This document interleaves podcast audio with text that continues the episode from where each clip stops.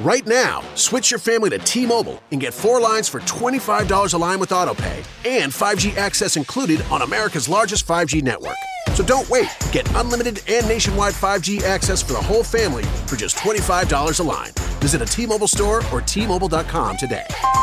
Plus taxes and fees. Customers may notice lower speeds and further reduction if using over 50 gigs a month due to data prioritization. Video at 480p. Unlimited while on our network. Qualifying credit and 4 plus lines required. Capable device required for 5G. Coverage not available in some areas. Some uses may require certain features. Ctmobile.com.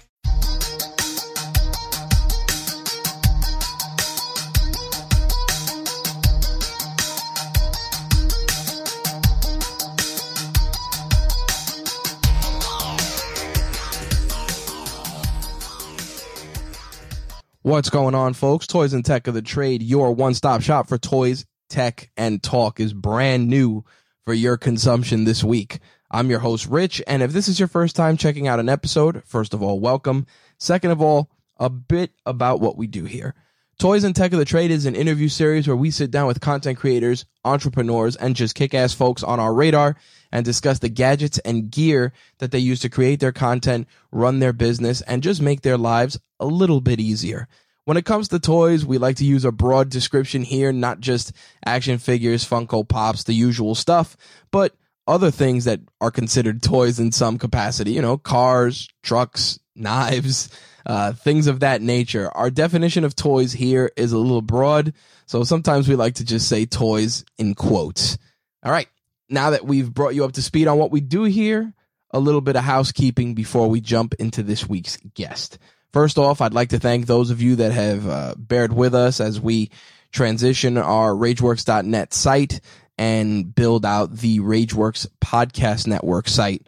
Uh, that's been something that's taken a little longer than we would have liked uh, for a couple of different reasons, and because obviously I'm a, I'm a one man show with with certain things on on the back on the back end. Um, you know, it it definitely kind of affected certain things. Uh, the release schedule of this podcast being one of them, obviously, uh, being having having the time to book guests and everything else has just been a uh, it was it was a little tough to manage. So now that we kind of took some time, got the site running, you know, I, I want to say at least 90% optimally, even 95. There's still little tweaks and things that I can make on the fly as the site is live.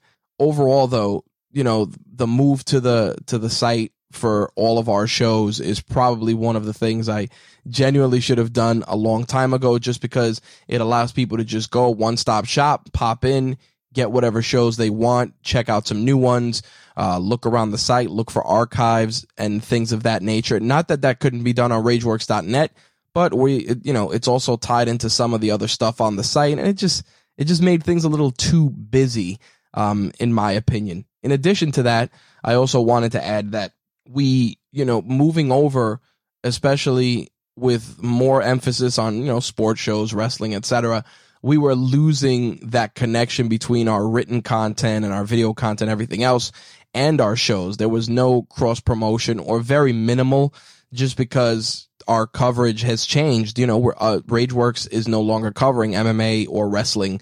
Uh, we moved away from that for a bunch of reasons, which I can always discuss in another episode if you guys are curious, but that's not what you guys are here for. Uh, nonetheless, you know, I want to thank those of you that reached out, gave me feedback, uh, little pointers, little tips and tricks to just make it a better experience for you guys. And as always, you know, the RageWorks podcast network is for all of you, the listener and the viewer. And, um, if you guys have any feedback, please feel free to reach out.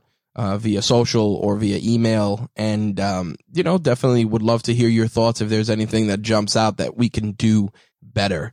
Um, as you've seen, if you've been on the site, we have all of our existing shows, uh, moved over some of our older My Take Radio archives just because, uh, that stuff needs to have a home, even though it exists on iTunes, etc., but it needs a website home as well.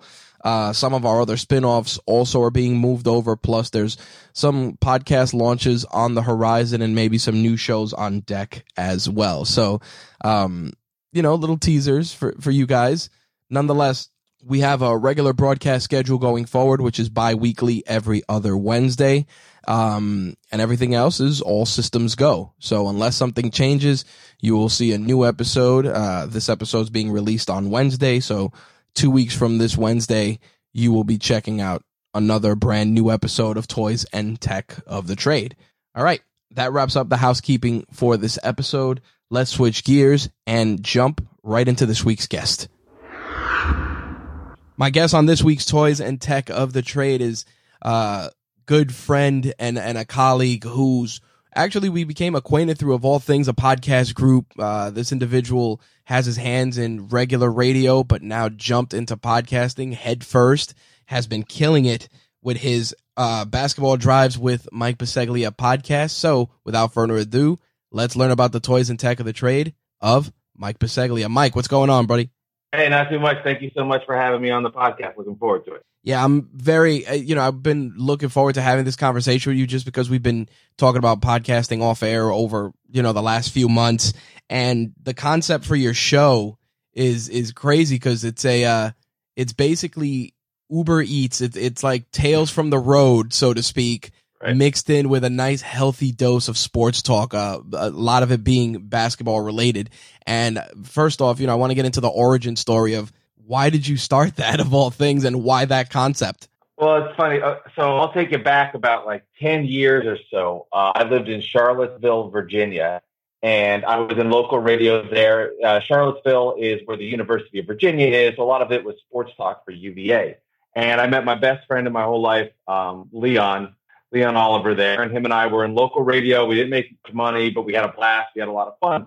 And we started talking a lot and we did a podcast. And it was called Outside the Box with Mike and Leon. And we did this like, this is like 12 years ago now. Uh, I'm, so I, I still get like irritated at myself that we didn't keep going. But that was the first podcast I did. And fast forward now, I'm in New York. I'm a producer for CBS Sports Radio. And during this lag time, I always wanted to do another podcast. But I didn't want to do something forced. I didn't want to do something that I didn't feel was original to me. And just to do a podcast to do one, I didn't want to do that. Uh, I've always had a love for podcasts. I listen to them and uh, I respect everybody that does one. I think it's awesome. I love listening to them. I love listening to my commute, my drive. Uh, but I didn't know what my voice was. Uh, so fast forward again, and is, I guess is about now three or four months ago. With my hours as a morning show producer, which I am for CBS Sports Radio, Taz and the Moose in the mornings on CBS, I really had the whole day free. Uh, and I wanted to make a little extra income, and I wanted to have some something I could do in the afternoons and in the evenings uh, with that time. Uh, and I didn't want to, I didn't want to have a job that was set with hours because just with my other full time job, I wanted to make sure I was flexible in case something came up. And my wife had the idea, why don't you become an Uber driver? Uh, couldn't do the Uber because my car actually has too many miles on it. So oh, we wow. looked into some of this Uber. Yeah, exactly. So the car is not safe enough for people apparently, but burritos is fine. So she said, let's let's do the let's let's let's look into this uh, the food delivery service. So there was one other food delivery service we looked into. I actually couldn't get on it because it was um, they had too many drivers. The name's escaping me which one it was, but did the process, got on Uber Eats, and away we went. Started doing it for a couple weeks, and I thought to myself, I am seeing some really interesting stuff. And I was like, wow, I I would love to tell the stories of what I'm seeing on these drives. I think that would make for a fascinating listen. And then I'll sprinkle in some of my basketball talk, which uh, that way I have a voice with the hoops. And then the name Basketball Drives came together. And I'll say this about the Uber thing. I wasn't sure about it. I love it. I, I really love doing it. And now I, it, with the podcast connected with it, uh, it's like a double whammy. So I get excited when I go out on, on a trip because you never know what story is going to happen. Oh yeah, absolutely. I think I think that's one of the most interesting parts, and and the beauty of it is that you share uh, the good and the bad, you know, warts and all. So for somebody that's looking number one to get into that type of a side hustle, it's good because it kind of gives them an inside peek at what's going on. And if they happen to be a sports fan, when hell, well, hell, it's a one-two punch for them.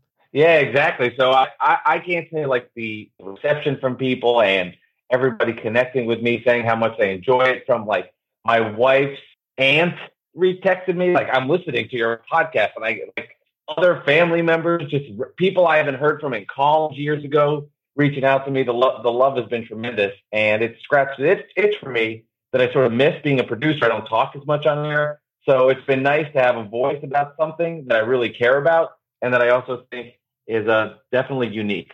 Now, going going to that aspect of of you being a producer, what what got you into the radio business? Like, was that something you, you that you gravitated towards in high school, or or was it something that you kind of just got thrust into because maybe you did an internship or something, and all of a sudden, boom, the bug hit you?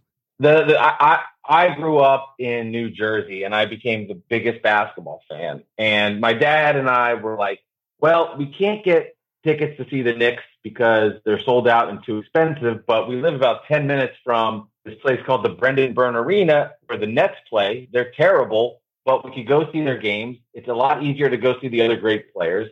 Uh, so let's go check out this basketball. Let's go check out the Nets. And I fell in love with them. Uh, there was a player named Drazen Petrovic uh, who unfortunately tragically passed away in a car accident, but he got me so into the Nets that I became obsessed with them. And I remember my dad and I actually ended up going to an NBA All Star game that was in you. it was in Orlando it wow. was we went to two. We went to the Orlando one, and I remember there was something you could do where you could. Uh, they had it set up at one of like the All Star festivities where you could. They would give you a, one of the greatest plays in NBA history, and you would sit there and they'd mic you up with the headphones, and you would pretend to be the broadcaster, and you would recreate the call that happened. And I remember doing that. I was like, "Oh my god, this is so much fun!" And from that, I kind of got the itch to do play by play it then sort of morphed into sports talk radio as I listened growing up as a kid on WFAN. And from there, I said, I, I want to get involved in sports talk. Uh, it's a way to, it's not really having a job. You talk about sports and uh, away from there. And, and that's sort of what created the buzz. Now, how did you, what was your, uh, your first production job? What'd you end up doing first? What was the first thing so, you did in production? so after I graduated, uh, I went to Syracuse, and after I graduated Syracuse University, I I tried my best to do like on-air TV jobs actually at the time. So try to be like a sports anchor in different towns. So we actually, crazy enough, had a uh, fill-in professor one day, and he's like, "I know how tough it is to find jobs. I know it's impossible. I know you can't really do it. I know it, it, it seems like it's a daunting task, but here's an idea." Drive across the country with your with your resume. So instead of just sending out tapes and not connecting with people, set up appointments where you go to different uh, locations. So my cousin and I, after I graduated college, I drove up and down the coast basically. Uh, oh, that, that, that's a little bit too far, but we, we went up and down a little bit and dropped off my resume tapes in Tennessee and, uh, you know, in Georgia, and in Virginia. And I, I, mentioned before Charlottesville. Right. One of the places that we ended up going to was Charlottesville, Virginia, and I fell in love with the area. And I didn't get a job there or anything, but it just so happens one of my best friends uh, growing up, he was actually going to move to Charlottesville because he wanted to be with his girlfriend who was in her senior year of college, and he was going to find a job there. And I said, you know what? I'm going to tag along with you. Uh, I don't really have a job yet, I don't have a job in radio, but you know what? I don't want to be at my house, kind of just idling around, getting in my parents' way. Let me find a job in that area, and I'll look for other jobs at the same time. So I found a job at, at a place called Mincer's, which is like the UVA um, in the little town where you can buy like sweatshirts and hoodies and hats and all like overpriced merchandise that, that you know you have to have for your family. That you're like, how is this hoodie sixty five dollars? But yep. I ended up working there uh, and then I lived with my friend. And during this whole time, I just kept pestering and bugging the local radio station that was there. And eventually, uh, over time, a job opened up where I got to answer the phone calls for the local morning show. So nice. my first job in radio, after pestering the local station WINA 1070 AM, they gave me a job where I call screened for the local morning show there in Charlottesville. That's fantastic. And then from there, I guess you just learn the ins and outs, right? Now you you consciously went to school not for um, radio broadcasting, right? You were going to school to try and get sports anchor job, correct? Yeah. So you know when you go in there, I, I knew I wanted to do sports, sports talk, but the way that the, the school worked in a lot of ways was they gave they, you had a lot of opportunity to do TV anchoring so a lot of what I did almost fell into that lap, and uh, I didn't have as much radio experience at the time. But I knew, you know, once I graduated college and I was looking for a job at that point, you know, it didn't matter if it was TV, radio. I just wanted to make sure that I could find myself getting into uh, into the in, into the medium or into the media, and from there, just let you know my hard work and everything take its place from that way. But uh, I'm glad it went the radio route because it, I, I think it's a lot more fun and it was meant to be. But yeah, at that point, I was like, whoever will take me, I'll take a job. And lucky enough, uh, the radio station. Nice. And now, as you were as you were learning working the switchboard, obviously it's your first time working a switchboard on a radio station. What was the what was the learning curve? And I'm assuming you became a sponge and started learning every other aspect, right? It, yeah, it's a fun question because I I can remember having like really bad anxiety over learning like the board. So you look at it and it looks it looks like you're running a spaceship. I'm like, how am I going to learn how to run this audio board? And then slowly, it's like you can take all the notes you want, you can be prepared if you want, reading everything over, but you have to do it, just like anything else. And then I started to do it, and I was like, kind of really digging this. This is really fun. And then I just I fell in love with running the audio board, running the board. I, I like salivate over it and crave doing it. It was so much fun. I enjoyed like fading in and out, playing drops, uh, turning the people's mics on and off. So I got used to it and I, and, and I learned it. But I can tell you right away when I first saw that, I was like, I'm never going to be able to learn how to do this. I was terrified.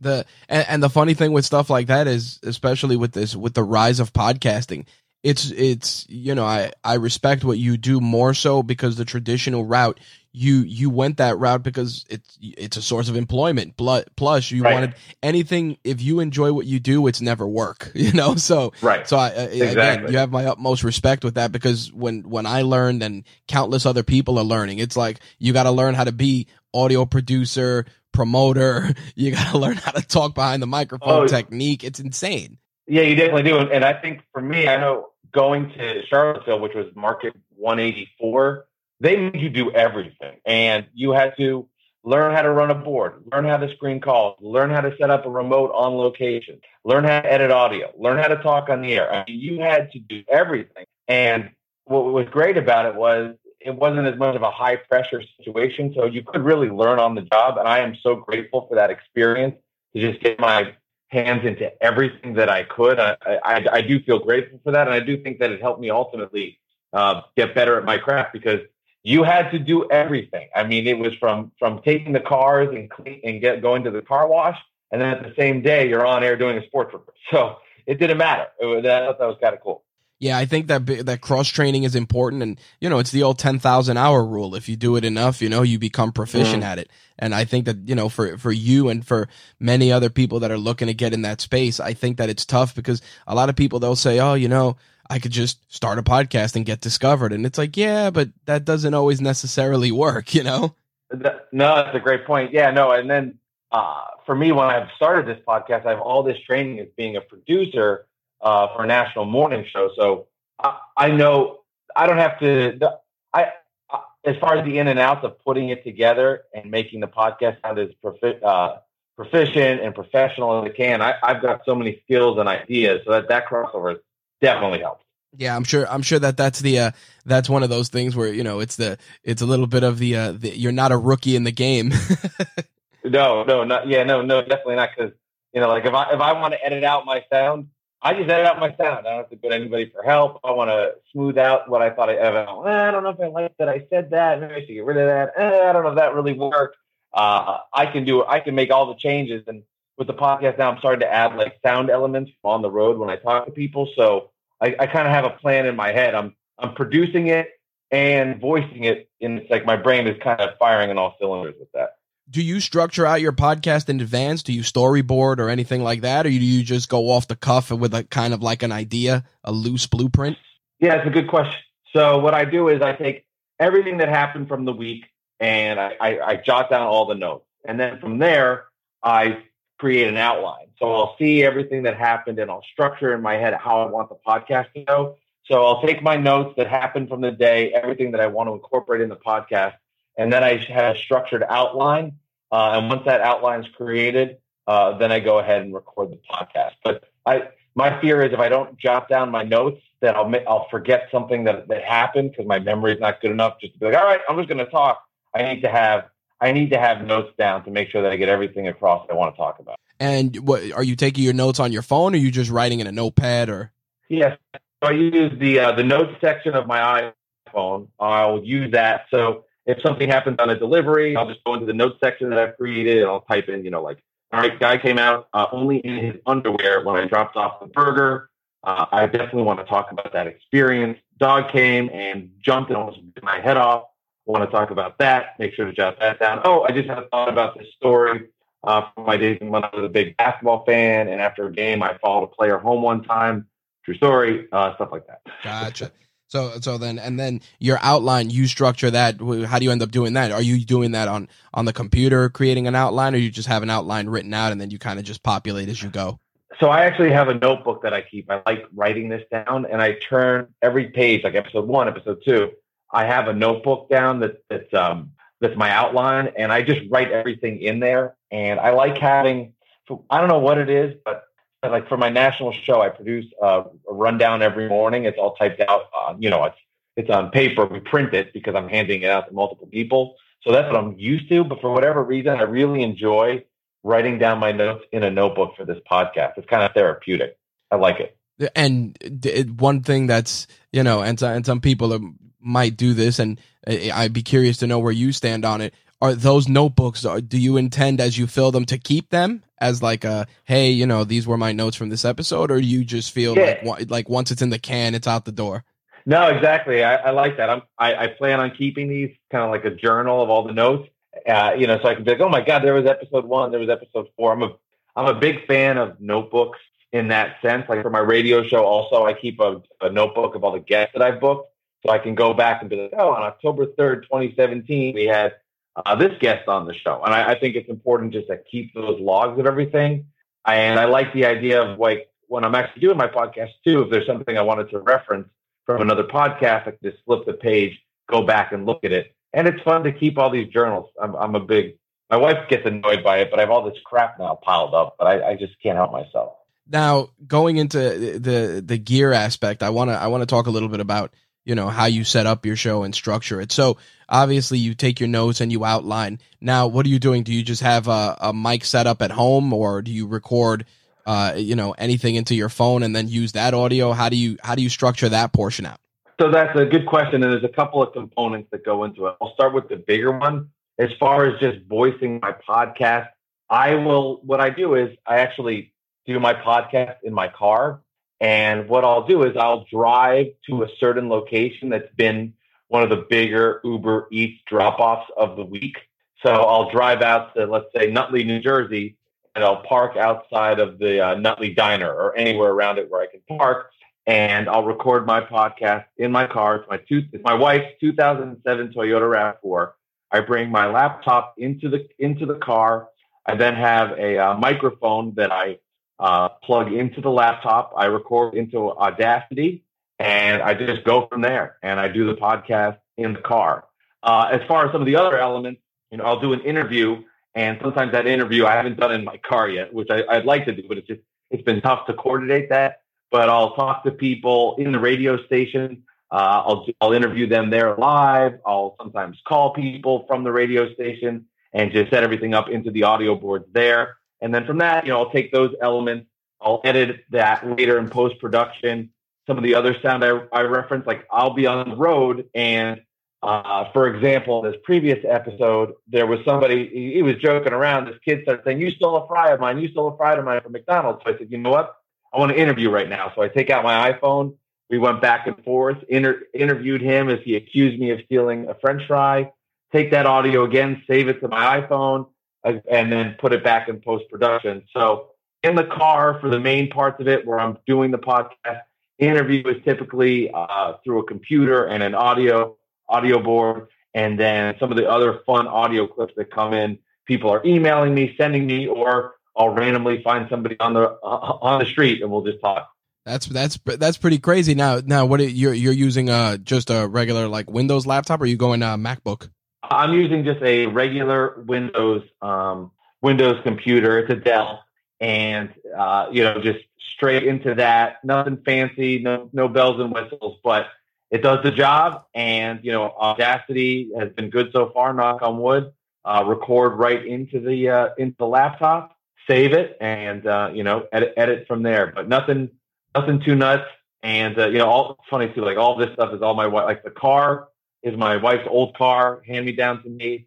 Laptop, my wife's laptop, hand me down to me. But uh, the microphone I did by myself. What mic did you end up getting? Uh, so I ended up getting it's just a um, a lav mic Insignia, and I just clip it onto my shirt. I had first started using a microphone um, that I had before, um, and I was holding it in the car. But the problem was like when you're doing a podcast that long, and I'm sitting in my car. I mean, my arm was getting so tired. I was like, this, I can't do this anymore. This is ridiculous. So I was like, let me get a hands-free mic, clip it to my shirt, and then there's nothing else to worry about. I can be more hands-free and not, you know, have these like huge raging biceps from doing my podcast. That's I I I I, re- I like the approach. And now, when you're going home and doing post production, are you still using Audacity for your post production workflow too? I am, yes. So I'm just doing everything through Audacity, post production, um, and just taking all the elements. I'll email them to myself, put them on the laptop, and then mix them down, add sound, and uh, you know, it's um, takes a couple hours, but if you're organized and you have everything together, uh, put it all put it all down, mix it down, and that's a really nice feeling when it's all when it's all done. What's the what's the the biggest hurdle you've had doing the podcast this way? What's one of the biggest challenges you've had? Ooh, that's a that's a good question. Um, I would say for me, it's the it's the time, and then getting and and to my myself getting too overly critical of everything, mm. and probably needing to take the approach of you don't have to smooth everything out. It's okay if something's not perfect. And I find myself sometimes listening to like, oh, I said um a couple times there. I should get rid of it. And then in retrospect, I have to learn that's not that important. It's the content that is because I'll just I I might end up being there for a long, long amount of time that I don't need to be.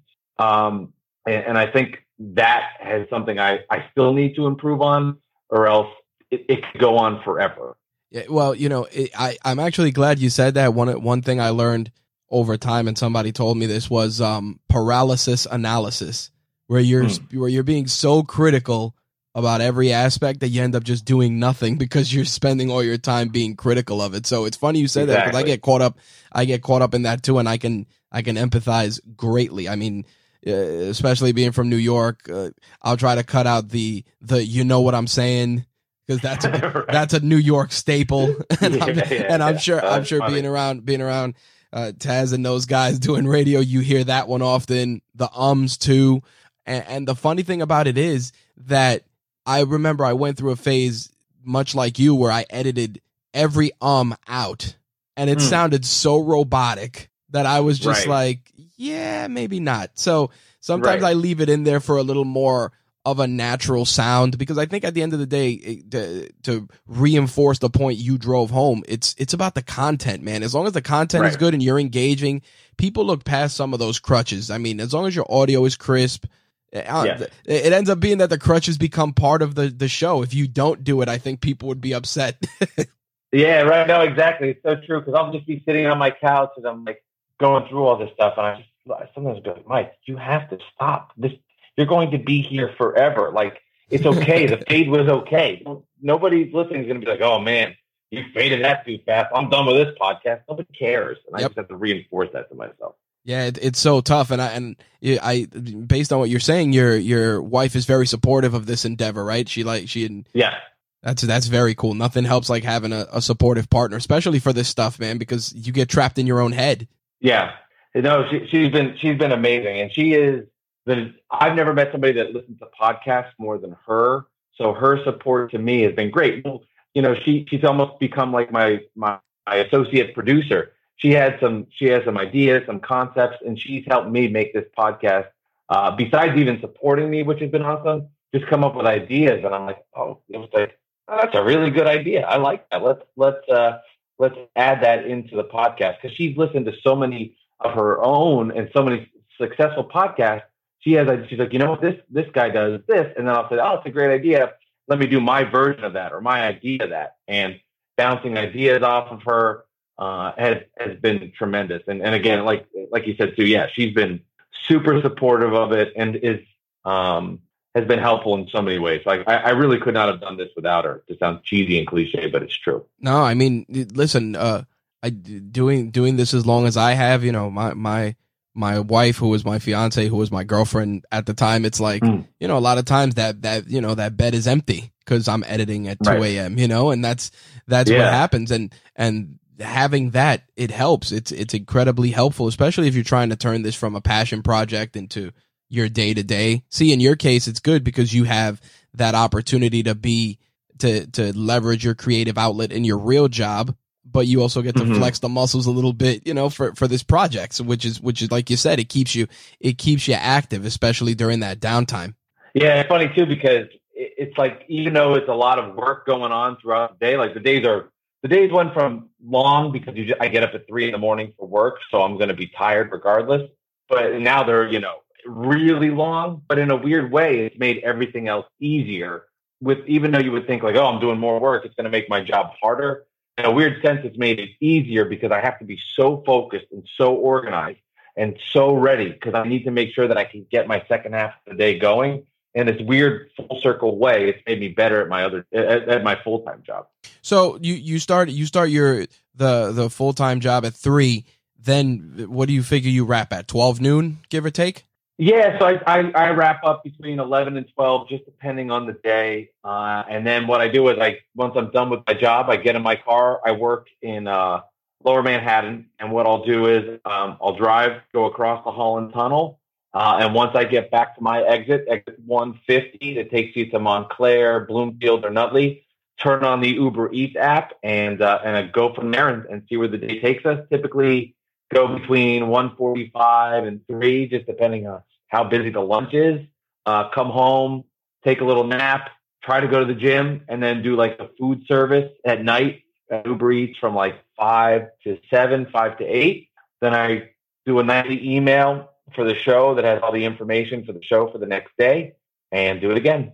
Wow, so your your your your day is is is definitely a long day. Now now with you doing Uber Eats, obviously it's a good it, has been good for just you know supplementing your income and keeping you active. Mm-hmm. Now has has that made it to the point where your your Uber Eats income is something where it's like, well, damn, I if I if I did this three days out of the week, I could cover a whole second salary. Like, are you are you at that stage? You feel, or is it just good to have that extra pocket money to play around with?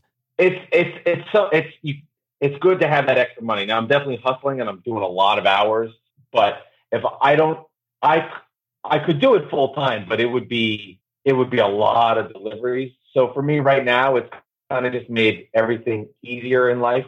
You know, like for example, bills come up, tickets come up, and it's just nice to be like, ah, oh, I can go out and earn sixty five dollars today and wipe that right away. Yep. Um, so it just made everything a little bit easier and taking some of the stress off of the everyday crap and life and bills that go on.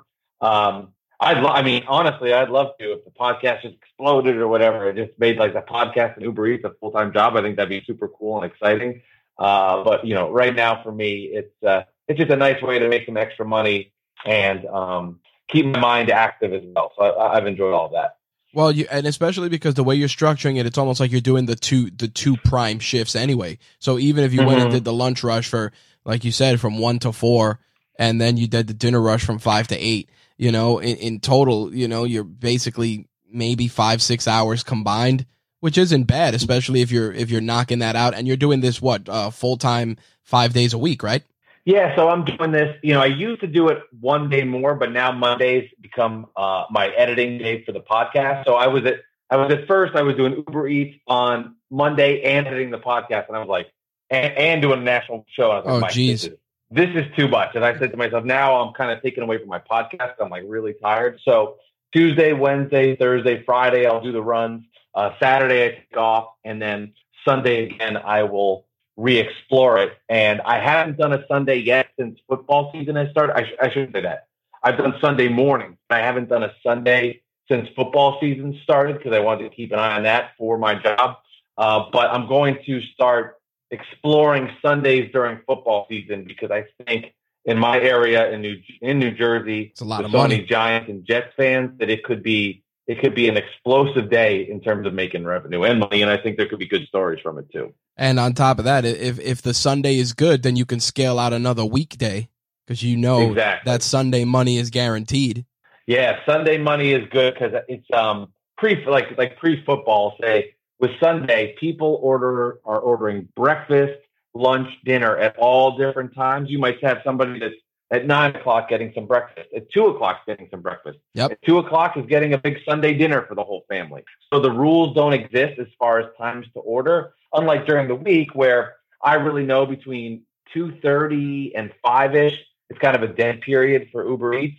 But once you get on a Sunday, uh, the rules go out the window, and that's great. And and I think that that's if if that works out for you, especially with Sundays, a lot you have a probability of bumping into more people that are just going to give you more unique stories because you know you have a couple of guys they have their friends over at the house for a game you never know who's going to answer the door.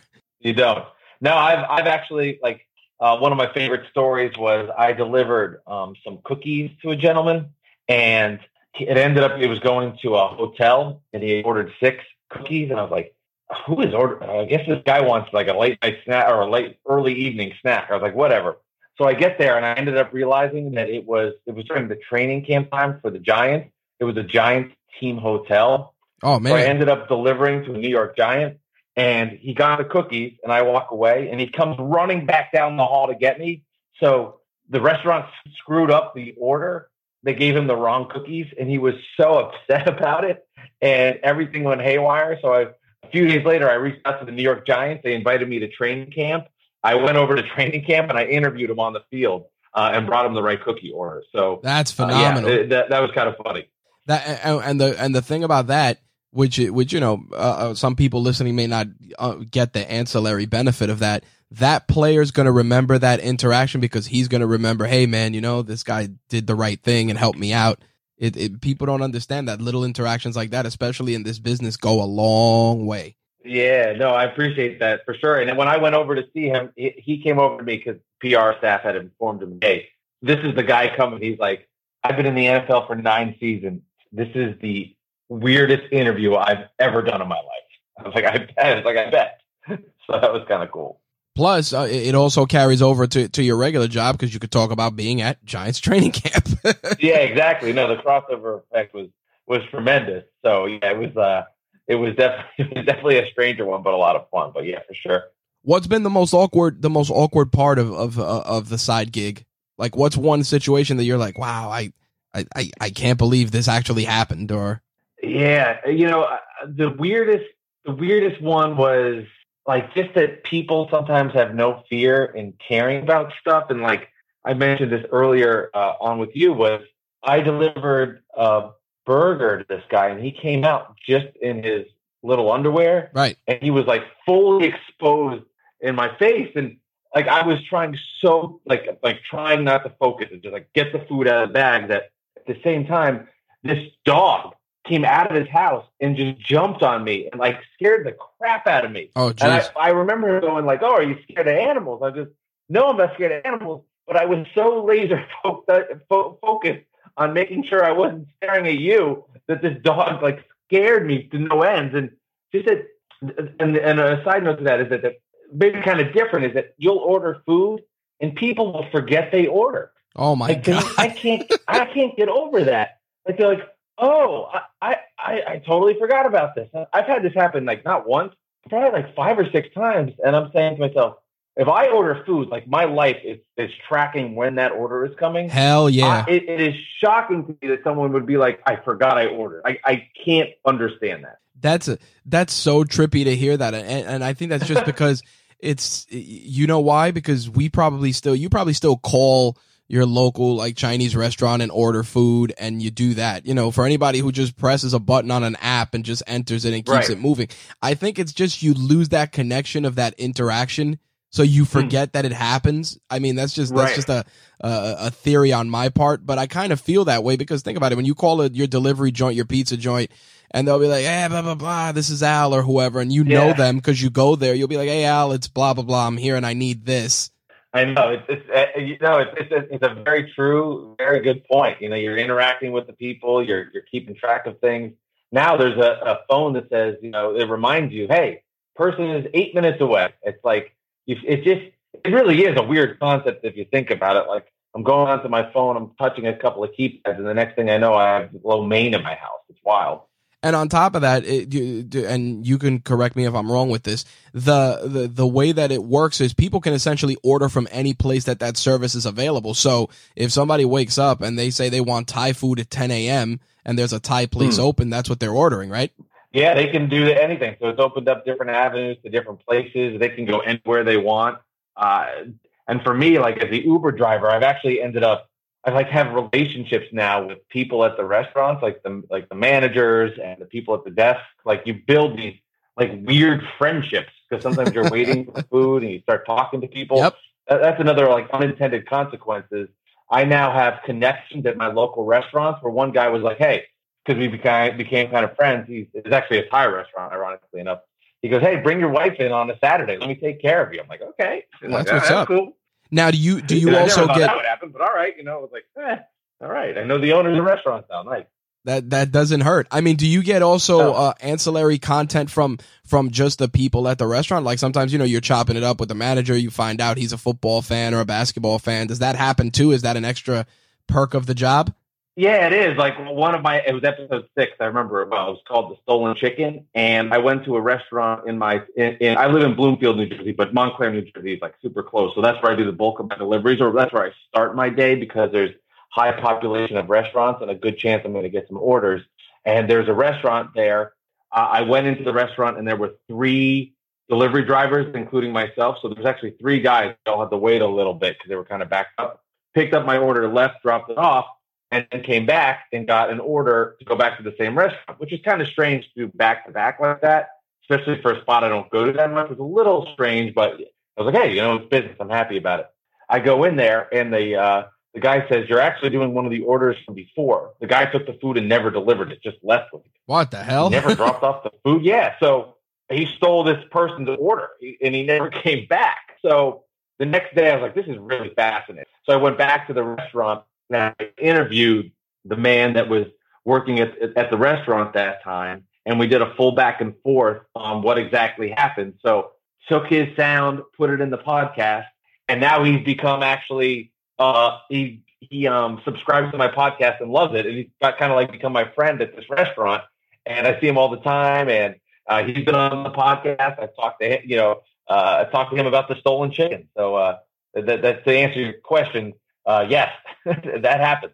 Now, do you do you sometimes um, do, how do people feel in terms of just anonymity or getting themselves out there? Do they do they ask you like to not share their name? Do they do any of that, or or are they just so comfortable with it just because it's audio that it doesn't matter? Yeah, that's a good question. So for this example, he did not want to be on video, and I said, "Hey, don't worry about it. This is strictly just a podcast." But I didn't say his name. I didn't say the restaurant's name you know, I just set up the story of what happened. Right. Uh, I said, hey, I'm in a restaurant in Montclair. There's over a hundred restaurants. Uh, so he was he felt good about that. Uh, but you know, it's, it's one of those things where you just kind of have to sense everybody's vibe. Like you'll know, and so far so good. But I'll know, like, okay, this guy doesn't want to play. All right, this guy's kind of having fun. He seems into it. And you just kind of have to recognize. Uh, and when I do drop offs too, sometimes I'll be like, hey, I think I could. If something interesting happened in a delivery, I'll I'll get the idea. Should I talk to him? Should I not? Um, so you just kind of have to feel it out and get a sense of the person. Okay.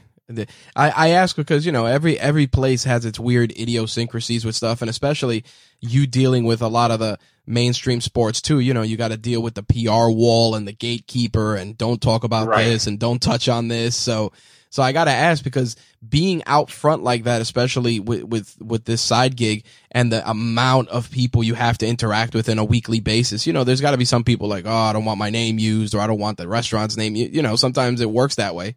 Yeah, no, you, you do. And I haven't run into it yet where somebody has said, hey, don't, don't use something or don't do something. So I've been fortunate of, uh, with that. So, so far, so good. And I, if I, if I go on my podcast and I talk about a story from a restaurant that I think went south or went sour, I'll never reference the restaurant's name. I've not done that once. Uh, if it's a positive order and I'm friends with the guy, you know, I'll say like I'll plug him out on social media and give positive uh, publicity. But I have not yet. If something has happened in a restaurant, I won't mention its name. Uh, I, I don't want to do that. I don't think that's fair from my end. Uh, I think the stories are interesting, but I don't want to put them in bad light if it's just one time circumstance. And that should, I should, people shouldn't judge their restaurant uh, based on just one thing that I saw yep. that may have been. Yeah, I, I, usually whenever I go out to eat, uh, all, you know, all joking aside, I do the the three strike rule. It's like, all right, mm. uh, something might happen the first time, whatever, off day. Second time, eh, you know, maybe the off day. By the third time, like, all right, if if if it's the same experience or something close, I'm like, I can't do it.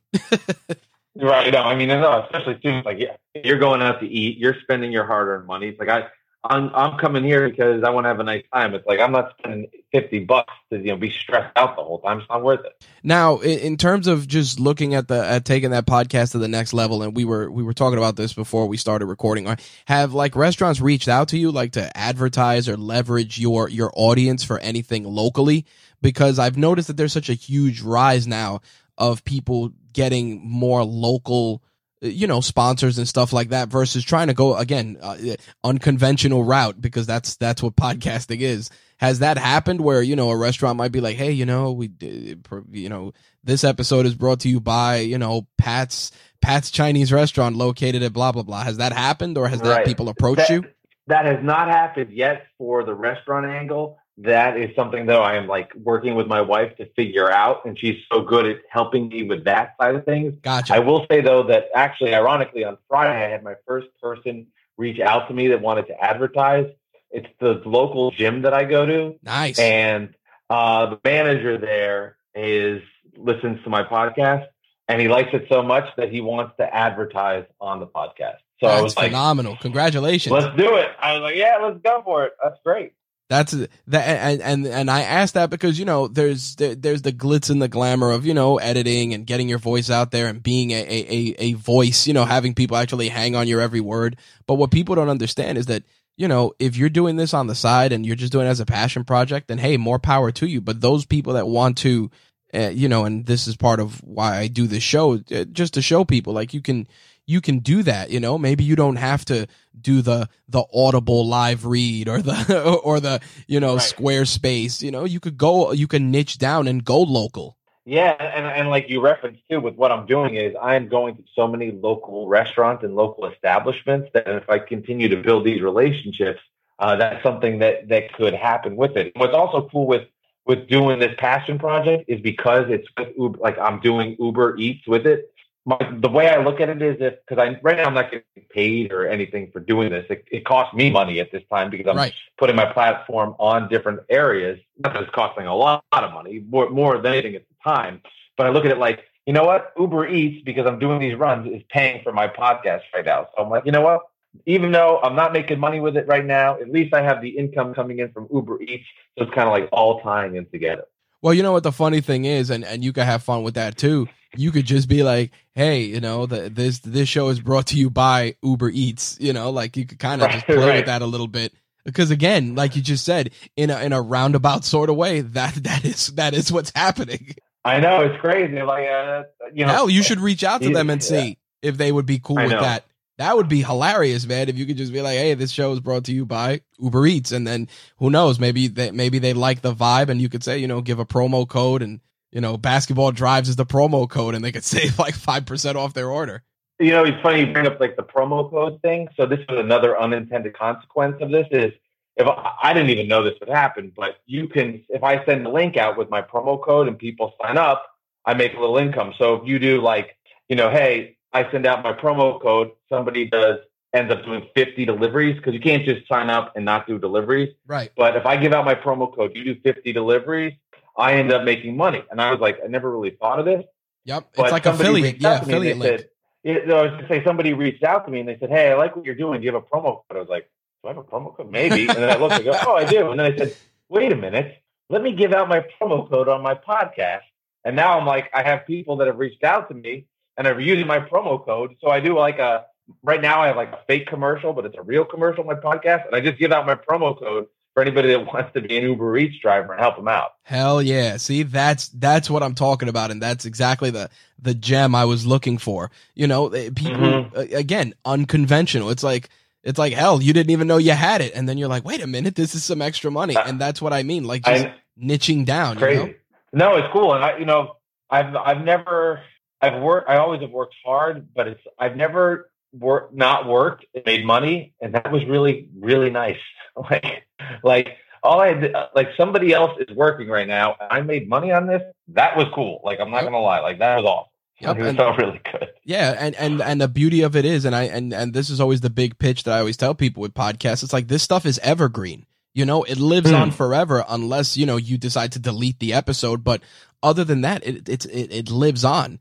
You know, like somebody somebody in another country may be learning about Uber Eats right now. We you don't know, Right. and that's what people sometimes uh, it becomes like the hard sell where you got to tell Right. a, a potential customer or an interviewer or a or a guest or whatever and you got to say listen you know whatever you say here may live on for 10 20 years just because if it's on a platform like iTunes that obviously knock on wood it's not going anywhere it's like Hmm. somebody's going to be able to hear that message 5 years from now That, that's such a good point, and that's why it's like another thing my wife said. She was like, the one thing you have to do more than anything else is you have to be consistent. You have to make sure your podcast Damn right. Tuesday morning because that's the day it has to come out every Tuesday. Because the second you just stop it, you take two weeks here, three weeks there, people will go away. So be consistent, and that people will then come back because if someone finds it and likes it, and you have 27 episodes on there because you've been consistent, those downloads are going to continue to increase even though those podcasts haven't been released in you know a month or two or whatever it might be. Yep.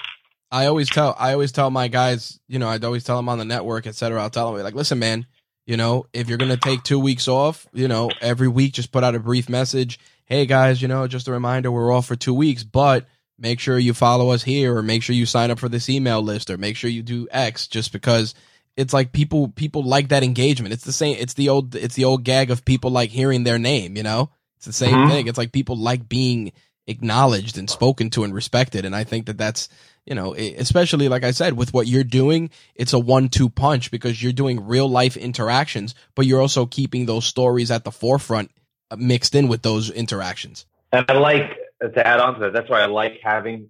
It's funny because like as a radio producer, my job is to put my host in the best spot possible to succeed. So it's kind of nice with those skill sets. Like my job as a podcast producer slash host is to put myself in the best position 100%. And I just like the control of that, which is something I haven't had in a while. So it's like, as a producer, there's only so many things you can do, but when it's your time to go on air, it's your time to go on air. And with the podcast, like I do it all, and I and I, and I, I miss that, and I and I really like that control to be like, Mike, every Tuesday this podcast will be out. You know, obviously stuff happens in life, and who knows, but you know, I'm going to make sure I can do everything in my power that this will be out there for the consumer. There you go. I think that's a that's a great way to segue into the next part of the of the podcast, which is the hot seat. It's a series of rapid fire questions. Uh, rel, rel, you know, it could be relative to what you do, plus some other stuff as well. So we're gonna jump right Cool. into it. Um, I'm uh, we're we're gonna start with a nice easy one. Favorite place to eat in Jersey? Uh, um, probably I'll say um, I like Aki Sushi. okay, And where are they? They're in Bloomfield, New Jersey. It's a local sushi place down down the road. We deliver from them uh, all the time. It's just very solid. It comes real quick. It's not super expensive, but you know, it's just it's like my comfort my comfort food place. all right. So sushi, sushi's your vice, huh? Oh yeah, oh yeah. I mean, I love it. I'll eat. I'll eat. The only thing I won't eat is eggs. I don't like eggs, but I'll I'll eat anything else. Nice. Now, li- living in Jersey all your life, how did you feel about the Nets moving to Brooklyn? I was at first very hurt by it and saddened, but I think ultimately, long term, for the health of the franchise, clearly it was the right thing to do. They're in a much better spot than they were. Uh, but I, I did feel a little hurt when they left. It was sad to see them go, but now they've become like a mainstream popular team. So I think it was the it was the right thing ultimately. You know, it, it, it, just as a as a side note, it bothers me so much because every team is named after the city. So it should, in Hmm. theory, be the New York Nets. Like it bothers me that they've made Brooklyn Oh. like its own city. At least for me, like I'm weird with that, you know, because it's like New York Mets, New York Yankees, New York Kni- Knicks. Right. It should be New York Nets. Like it shouldn't be Brooklyn Nets. Like it's so weird. Yeah, no, that's a good, that's interesting. I they were so they wanted to brand themselves so differently and find that niche that was unique to them. And um, I'm happy about it because I I don't hate sports teams. Like I'm not like I'm a Mets fan, but I'm like ah, they're the Yankees, whatever. Right. Like the Knicks are the one team that I like raises my blood pressure even thinking about them. Well, you know, you know, it's funny because you know, like uh, growing up, I was a diehard, you know, Bulls fan. You know, Michael Jordan all the Hmm. way. Sure. But but you know, it, it's like every great Jordan memory for me always ties to the Knicks. So it's Yeah. like so it's That's always it's always hilarious. Like man, dropping the, the the you know dropping fifty at the Garden, this and this and this, and Sure. even the Knicks had great memories. But the funny thing is, whenever I talk about basketball and how I used to be a huge fan, I always talk about the grittiness of the Knicks. I'm like, the, like I, I'll always say something like, nobody's gonna dive into the stands to grab a ball like Charles Oakley used to do. You know, like which is funny Oh yeah, yeah. because that's no, no, I know, and that's that's like as like as a Nets fan growing up, they were like for people that outside of the market or whatever listening, like it's not like the Mets and Yankees where it's like kind of a split. Knicks Yep. were like it's like ninety nine to one percent. So I would just have this inferiority complex where I just started to hate them so much that you know you say Charles like I like now I'm thinking of John Starks with that dunk making me want to vomit. Yep. like like now they gotta like make like Patrick Ewing and his and his stupid fifteen footer. Like uh But you know, you know, on. the, the, on the on the same token though, the the the Nets, you know, nobody, and, and this is what I always I always joke about. Like sometimes I'll I'll break somebody's chops on Facebook. I'm like, listen, man, you weren't watching the Nets when it was like Kenyon Martin and Jason Kidd, and those- you know what I mean? Like like oh, you weren't. no, yeah. That's fine. Well, it's funny you said like I so early in this podcast I followed a uh, followed a player that it was Kenyon. Like I found out where he lived. And That's cool. His house. And so that's what, yeah, uh, sorry, Kenyon. but no, it, it, I I bring that up because again, you know, that's it, it's it's such a strange thing, and and you being in the sports market, I figured I'd bring that up. I'm like I'm like Brooklyn's not a, a city; it's a borough. You know, Yeah, like like no, it kind of devalues. It, it's like, what, are the Mets going to be the Queens Met? You know what I mean? Like it just devalues Well, I, everything. I know because like like like let's say the Nets and Knicks are playing each other and you're in that game, you you can't. New York sucks because then you're like, well, wait a minute, I'm in New York, Right. So do I like what, what do you even say here? Ex- exactly. And then, of course, you, know, when Brooklyn moved over, everybody automatically became a, a Nets fan because obviously, but, you know, people that live in Brooklyn or represent Brooklyn, they go like real, the extra mile, they go hard with it. And I'm just like, listen, man, like, Mhm. like, like it's a New York team. Like it's not, I know Brooklyn's not its own planet. right, right, right, exactly. there you go. Um, favorite piece of tech besides your phone and your computer? Uh, my earbuds, my head, my my headphones. Nice. Just, are they just regular earbuds that you have or are they specialty ones? They they're uh, O- OTIM headphones. They were like twenty bucks on Amazon. At um, I could not. Those are like the one piece I need because when I'm doing Uber Eats drives, they connect to my phone, so I'm listening to podcasts, listening to my GPS. Uh, I love these things. This I would be like I had a pair that fizzled out. Like I was I didn't have one for a week. I was like devastated. So uh, I love these things. Nice. Are you? Do you listen to music while you're while you're driving, doing your shift? I do. I listen to probably uh, during the weekday a lot of music. On the weekends, sports radio to help me get caught up on stuff. But on the weekdays, I'm like, oh, if all I've heard today is sports, I need something else. So I'll do a lot of. I like I like uh, top forty music. So I Nice. listen to a lot of top forty. Who's your uh who who's uh your your favorite sports personality minus the guys you work with? Uh, Iron Eagle. Right. I love Um, Iron. you know, now obviously we we jump around and we talk a little bit about uh, toys on here too. What was uh your favorite toy growing up? Uh, it would be Lego, uh, not Lego, Brio uh, toy. It was like Brio, was like these um train tracks that went together, and Yep. Ghostbusters, uh, anything Ghostbusters toy related. If it was having uh backpack, um, having the figure, the figurines, uh, but I would say the the backpack, having it on with the um with the gun was like the coolest thing. Oh yeah, you know, you know, it's it's funny because there's a um out here there's like a cosplay troupe that does Ghostbuster stuff, and like to see like people Cool. and like to see like somebody built like you know a full big functioning proton pack. It just trips me out Oh so my much. god, that is crazy. Yeah, they um How about that? yeah, I think they're the I think they are called the New York Ghostbusters, and then what they did was they took a uh, one of the Subaru station wagons and painted it up like Ecto. One. Oh my god, Yeah, it's pretty. That's It's wild. Pretty. to check that out. Yeah, it's pretty awesome. Like when they do like uh like cons out here or or, or cons in Long Island, like they'll pull up, they'll have the Right. they'll park it outside and they'll take photos and, and stuff. So it's pretty it's pretty cool. But yeah, seeing like a Yeah, first anything Ghostbusters, the best. Absolutely the, the like I said, the seeing like a full on proton pack that somebody built, I'm like, this is so great. Oh my goodness, how much, time goes into doing something like that? Must be wild. Man, it's it's it's insane. Um, Yeah, so the the next part we got a few more to wrap up. Uh, sure. what's something that you've purchased recently that's less than a hundred dollars that's made your life either more easier or more enjoyable? Ooh, um, hmm, less than a hundred dollars. Definitely those headbuds I referenced. Those were those were twenty bucks.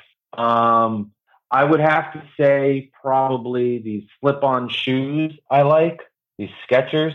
Um, they've just from doing the driving and they're comfortable and uh, they've kind of made bopping from restaurant to restaurant, driving around easier. So I would say my comfortable shoes have helped. All right, last one. What's your what's your long term goal with the with the podcast? Where would you like to be if I reached out to you a year from now? I would like to um, be on a on a network. I mean, that's probably a year from now. That might be tough, but I would like to. I would like to. I like to kiss. You know what? I'll keep it more simple. I just want to continue to grind and have people just have the people keep listening to it, liking it, enjoying it, and getting it uh, uh, just more notoriety and building to where I ultimately want it to be, where it is um, a podcast that is recognized nationally and is one that people are downloading and enjoying uh, that would be the ultimate goal with that. But for now, for a year, just continue to build it up and have people listening to it. All right. Okay. And the last one, which is uh, what we like to call reach one, teach one. We like to give people something actionable to close things out. Um, if somebody's looking to start a podcast or even get into, uh, you know, delivering for Uber Eats, what's one piece of advice you'd give them? Uh, for doing a podcast, I would say, um, as I mentioned before, something a consistency, making sure that you're always doing it, and make sure that it's about something you're passionate about and really like. Um, like I said before, I I always wanted to do a podcast, but I didn't know what. And I needed to find that voice. So if there's something that you feel passionate about, go for it. I say do it. You know, and, and be all in. Don't um, don't do an episode. Wait for. Uh, so find your passion, what that might be, and just go for it. And don't care if what people think, what people say. Uh, be all in on it. Nice. And um, if somebody wanted to start working with Uber Eats, what do you think? Should should be Uh, well, something of they course, you can find my promo code if you want to do that. That's super easy as well. And um, I, it's the you know I would say just it's not that tough to do. The hardest part of it is I would say just once you get locked into Uber Eats, you do it. You obviously you need a car and all that stuff, but just just smile to people. Like when you drop off food for them, just smile and, and make sure that you're polite, and the rest will take care of itself. a hello goes a long way. It does. Like, hey, hey uh, hi, Josh. I hope how's everything? Here you go. You know, like it's it's crazy, but little things like that help, and especially when tips are such a major part of Uber Eats, it's okay to it's okay to be nice. There you go. All right.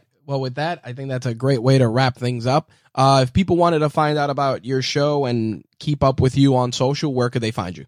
Absolutely. So it's basketball drives with Mike Bisceglia. I'm pretty active on Twitter, which is Mike B Ball Drives. Um, also, my Facebook page, uh, Basketball Drives with Mike Bisceglia. And on there, I uh, I've taught myself how to do some cool little videos that I make, little montages of things uh, from the road. So there you get snippets of my stories. You also get the full episodes of the podcast, and uh, all the content is there. So uh, it's free and available for everybody to listen to my wild stories from the road and uh, me chasing down former NBA stars. and with that, Mike, I want to thank you for sharing the toys and tech of your trade. Absolutely. Thank you so much for having me on. That was a lot of fun. That wraps up our interview with Mike Bisceglia. To find out more about Mike Bisceglia and his podcast, Basketball Drives with Mike Bisceglia, make sure to check out the show notes for this episode as we will have links to keep up with the show, subscribe to the podcast, and also keep up with Mike as well.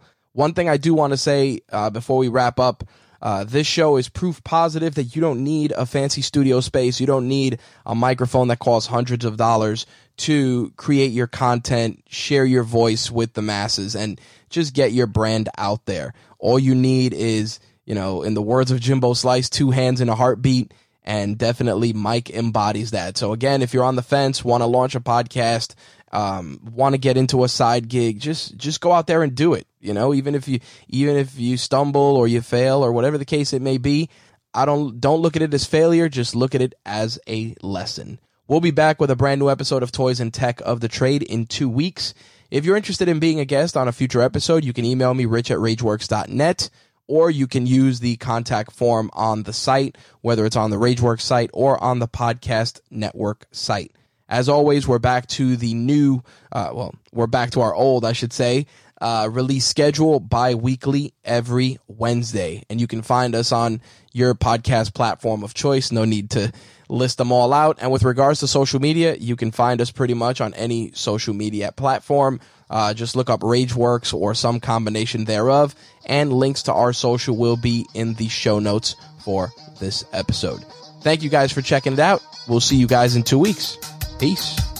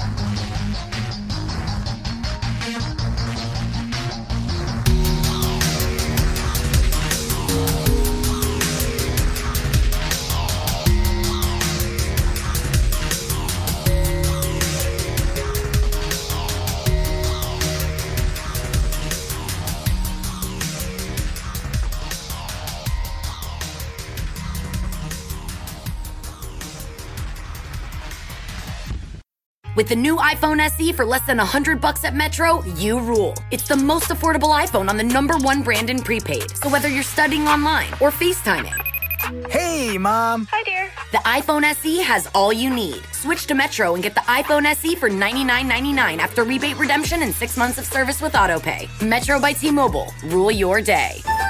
Limit one per account slash household. Requires port and ID validation. Not valid for numbers currently on the T-Mobile network or active on Metro in past 90 days. Restrictions apply. See store for details. Hey, I'm Kayla. As a mom working from home, life is crazier than ever, especially on days like these. But I'm still ruling my day thanks to Metro. Metro gave me an awesome phone and tablet. Now my son can get his homework done on the tablet without needing to borrow my laptop. Plus, with Metro, Amazon Prime is included, so I can access great deals and discounts on school essentials and get them delivered in no time with unlimited free shipping. All while keeping an eye on my son to make sure he finishes his online practice tests before he starts watching his favorite Amazon originals. Right now, get a new phone and tablet on us when you switch to Metro, the number one brand in prepaid. Plus, enjoy high speed data on both devices with one Amazon Prime membership included for just $75 a month. Metro by T Mobile. Rule your day. I'm Kayla, and that's how I rule my day with Metro.